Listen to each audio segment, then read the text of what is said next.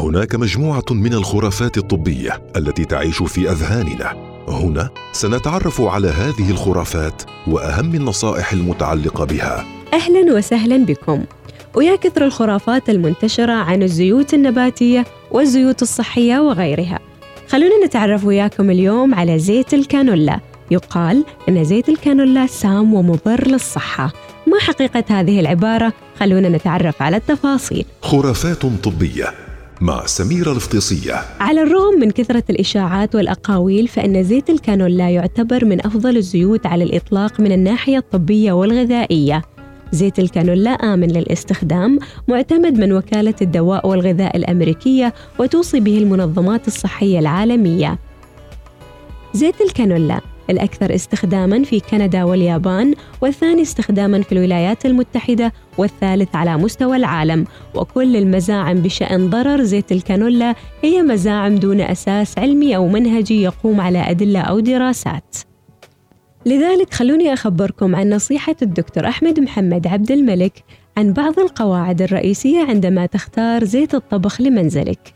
عند استعمال الزيوت وإن كانت نباتية وصحية لكنها لا تزال دهون عالية بالسعرات الحرارية ويجب استعمالها باعتدال والتقليل منها قدر المستطاع. أهم نقطة في المفاضلة بين الزيوت النباتية هو في احتوائها على الأحماض الدهنية الأحادية غير المشبعة بنسبة عالية واحتوائها على نسبة قليلة من الدهون المشبعة وكلما زاد محتواها من أحماض الأوميغا 3 كان ذلك أفضل. احفظ الزيوت في عبواتها في مكان بارد بعيد عن الشمس والحرارة العالية وتأكد من عدم وصول الزيت إلى درجة التدخين وهي درجة الحرارة التي يظهر عندها الدخان من الزيت وتدل على تلف الزيت وعدم صلاحيته للاستعمال درجة التدخين عند أي زيت تتأثر سلباً بعوامل منها نوع الزيت وتركيبته وجود بقايا الطعام في الزيت وجود الملح عدد مرات الاستخدام وطول فترة التعرض للحرارة وطريقة التخزين.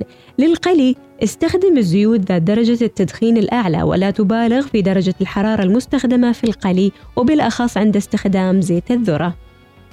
ومن أكثر الخرافات أيضا المنتشرة عن زيت الزيتون يقال أن لا ينفع لعملية القلي لأنه يتأكسد وتتكسر روابطه. فالحقيقة العلمية تقول أن زيت الزيتون من أفضل الزيوت للقلي سواء القلي البسيط أو العميق.